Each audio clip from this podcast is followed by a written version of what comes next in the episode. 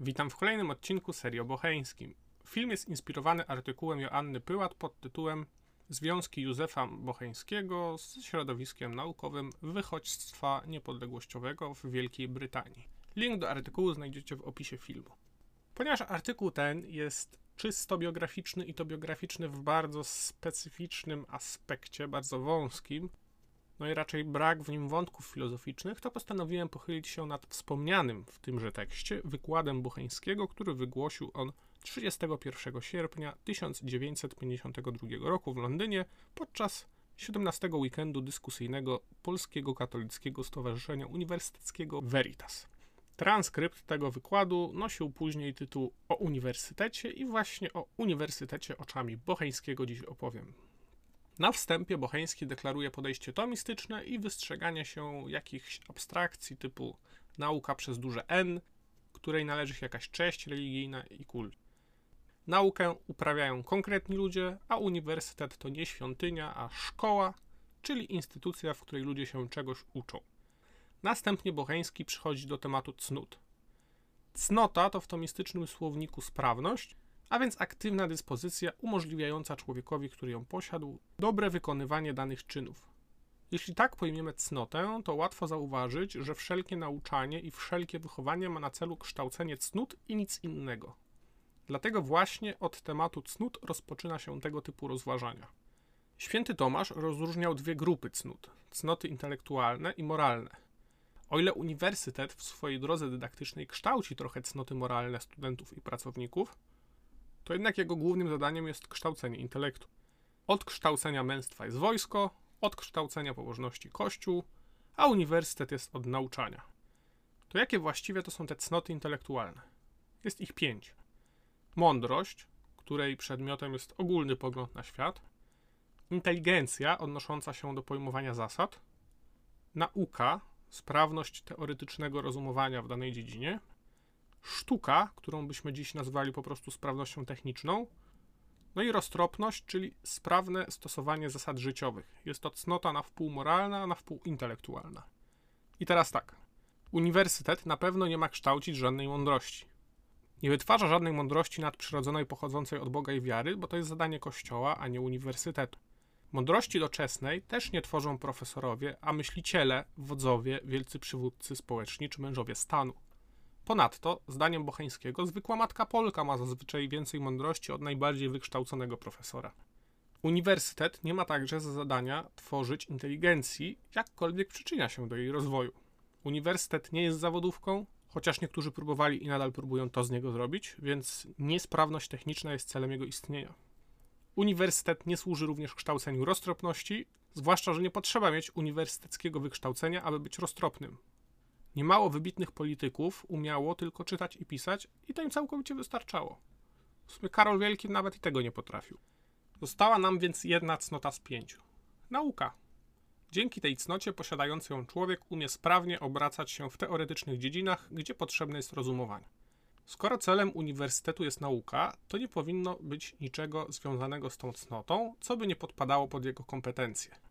Obejmuje on całokształt nauki, i inne szkoły, np. techniczne, korzystają z wiedzy stworzonej na uniwersytetach. Bocheński stwierdza, że w dziedzinie nauki uniwersytet jest suwerenny. Kościół i państwo mogą co prawda zabiegać o to, by uniwersytet należycie spełniał swoje zadanie i mogą stawiać mu postulaty i granice tam, gdzie jego działalność dotyka innych dziedzin, np. mądrości albo techniki. Nie mogą dotykać jednak samej nauki, nie mogą wpływać na same rozumowania. Bocheński uzasadnia to tak.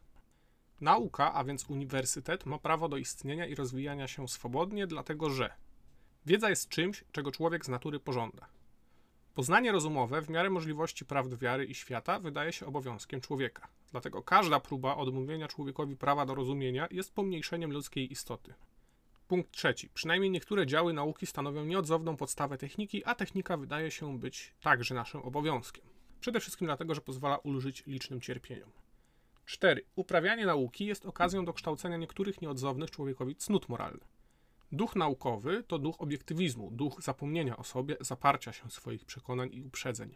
To duch pokory, rzetelnego wysiłku woli oraz żmudnej i drobiazgowej pracy. To duch zatopienia się w prawdzie, tak bliski postawie chrześcijańskiej i coś potrzebnego w czasach wybujałego subiektywizmu. to również duch nieulegania presji i naciskom. Nawet gdyby nauki nie były w ogóle potrzebne dla nich samych, to dla samych względów moralnych trzeba by stworzyć uniwersytet i uprawiać na nim naukę, stwierdza Bocheński. Dalej Dominikanin pochyla się raz jeszcze nad cnotami intelektualnymi. Może żadna z nich poza nauką nie jest celem uniwersytetu, ale nie oznacza to, że nie mogą wykształcić się po drodze jako efekt uboczny uprawiania nauki. Przyjrzyjmy się mądrości. Jej przedmiotem jest pogląd na świat, a więc najogólniejsze prawdy i wartości kierujące życiem jako całością. Człowiek pragnie całość tego, co wie i co czyni, możliwie jak najściślej podporządkować ogólnym zasadom mądrości, którą wyznaje. Otóż podporządkowanie takie jest niczym innym jak budowaniem systemu aksjomatycznego, mającego w idealnym wypadku objąć wszystkie zdania uznane przez człowieka za trafne. A oceną poprawności zdań zajmuje się przecież rozum, czyli nauka kształtuje mądrość. Co do samej próby ujęcia wszystkich możliwych zdań w jeden system, to Bocheński określa to zadaniem syntezy. Stwierdza, iż nie jest możliwe wydedukowanie wszystkich zdań z jakiegoś jednego założenia i że niemożliwe jest, by jedna osoba poznała całą zakumulowaną przez ludzkość wiedzę, a tak nieraz bywa synteza pojmowana. To jak powinniśmy ją rozumieć? Możliwa zdaniem Bocheńskiego synteza polega na użyciu logiki. Logika ma być pomostem pomiędzy wszystkimi naukami. Może być nim także powiązana z logiką epistemologia. Dominikanin dodaje do tego postulat uniwersalizmu, oznaczający, że uniwersytet powinien zajmować się badaniem i nauczaniem wszystkiego, czego rozum może się imać. Niektórzy chcieliby wyrzucić z uniwersytetów nauki techniczne, inni teologię, a inni jeszcze coś innego. Dopóki coś może być badane rozumowo, nie powinno być wykluczane z uniwersytetu. Dalej Bocheński porusza takie kwestie jak wspólny duch nauki oraz jej rola życiowa i społeczna.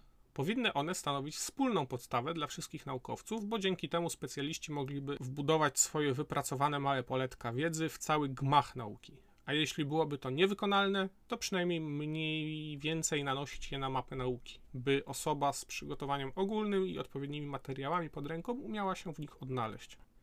Stąd postulat katolickiego uniwersytetu. Nie zrozumcie przez to, że wszyscy profesorowie mają uprawiać apologetykę i klepać różaniec.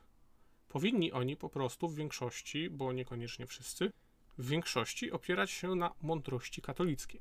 Aby to było wykonalne i pożyteczne, wypada, by znali więcej niż swoją nagłą wiarę, ale by posiadali jakieś przynajmniej ogólne wykształcenie teologiczne, filozoficzne i logiczne. Przykładowo, trudno będzie dobrze wykładać fundamenty wiedzy prawniczej albo pedagogiki bez pogłębionej znajomości zagadnień etycznych.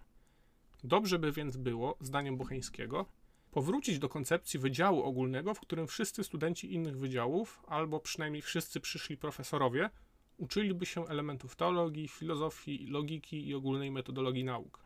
Miałoby to na celu uświadomienie ich o tym, że ich praca ma pewien wymiar społeczny i że są pewne wymagania wobec przedstawiciela inteligencji.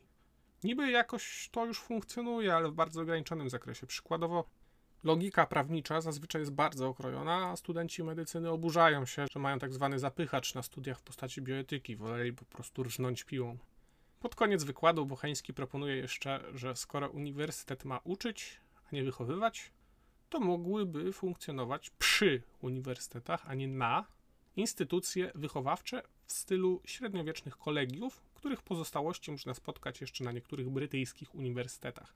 One zrzeszałyby studentów i dbałyby o ich pełny rozwój jako ludzi. Poruszyłem większość ważniejszych wątków, ale oczywiście zachęcam do lektury całości wykładu Bocheńskiego o uniwersytecie oraz do przeczytania zalinkowanego artykułu, z którego dowiecie się więcej o biografii słynnego Dominikanina. Dziękuję za uwagę i nie zapomnijcie polubić filmu wszędzie, gdzie się da. Do usłyszenia.